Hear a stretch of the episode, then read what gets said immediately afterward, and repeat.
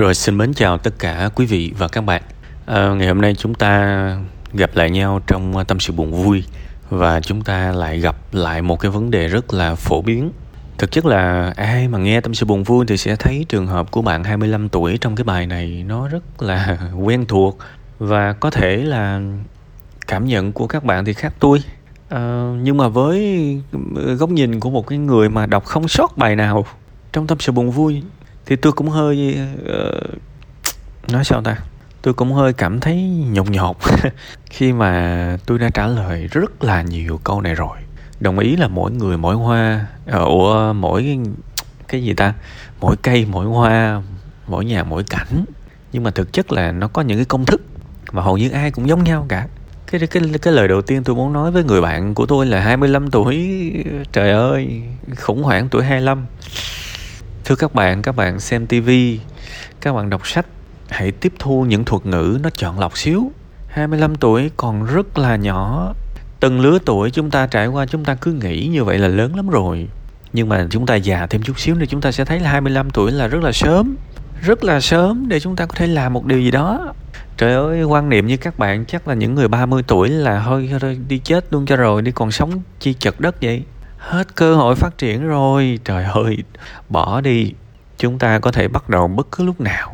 Thực chất là tôi đã từng nói với các bạn rồi, nếu mà sống chết cố gắng liên tục thì tầm ba bốn năm. Ba bốn năm thì chúng ta đã có thể pro bất kỳ lĩnh vực nào. Pro hết. Thực chất là để đạt được những cái vị trí đủ sống, dư sống, như hầu hết các bạn mong muốn mua được SH thì tôi nghĩ là 4 năm là cũng hơi lâu.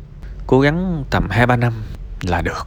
Thì bây giờ 25 tuổi thì cố ờ, 28 tuổi thì nó cũng còn trẻ chán. Làm như 52 tuổi thì lúc đó cũng hơi ớn ớn. Bây giờ mới 25 tuổi thôi. Đôi khi các bạn đạp ga dữ quá, tôi phải đạp thắng để cho nó bớt lại xíu các bạn. Các bạn bi quan quá. Đó là cái thứ nhất mà tôi muốn nói. Cái thứ hai á là lại là một cái câu chuyện cũ. Xin lỗi khi mà phải dùng cái chữ này nhưng mà tôi có làm một cái bài mà tôi tin chắc là cái bài đó làm trước khi bạn gửi cái cái cái này thì thôi, tôi lại đổ thừa cho ông trời, chắc là do số nên duyên số làm sao? Chắc các bạn bạn không có duyên để coi.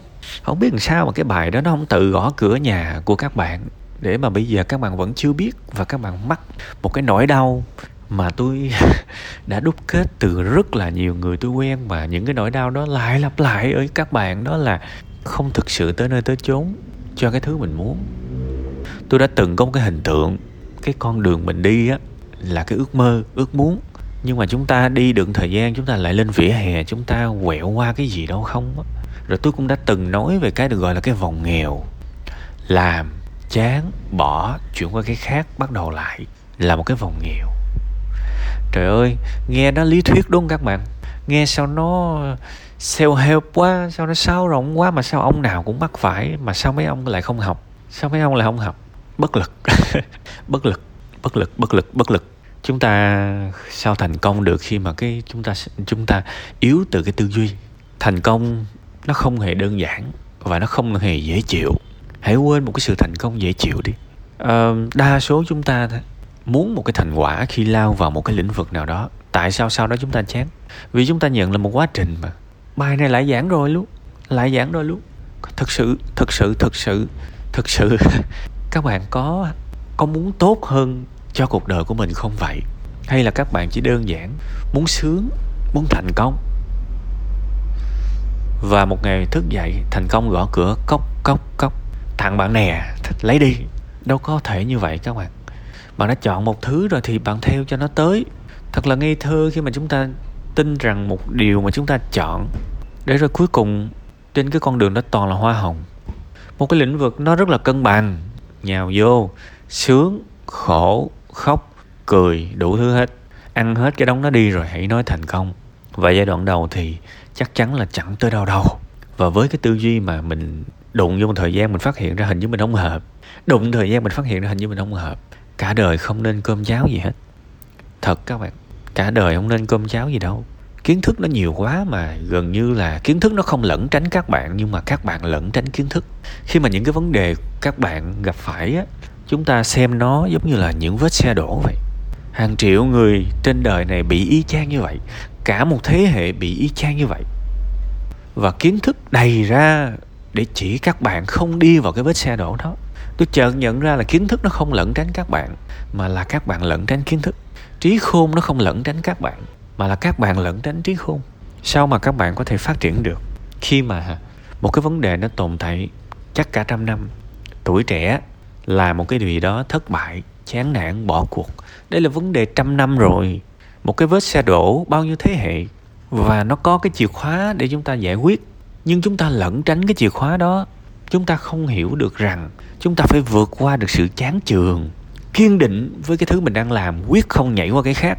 Kiên định, làm sống, làm chết, làm tới cùng. Nhai hết cái cây đắng, nhai hết cái sự kháng cự, nhai hết những cái vất vả, nhai hết những cái khó khăn, thành công, đứng trên đỉnh đi.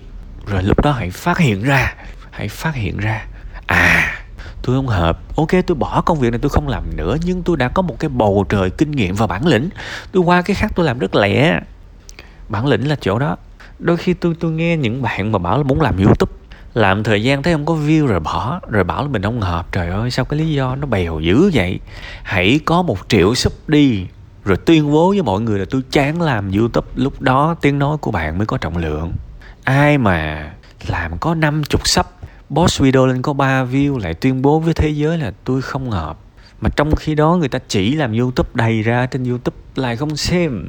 Bạn lẫn tránh thành công, chứ thành công nó không lẫn tránh bạn muôn đời một cái vết xe đổ mà bạn cứ lẩn tránh những cái điều hay ho mà bạn cứ lao vào những cái thuật ngữ của truyền thông, của báo chí. Khủng hoảng tuổi 20 khủng hoảng một phần ba cuộc đời, khủng hoảng của tuổi trẻ.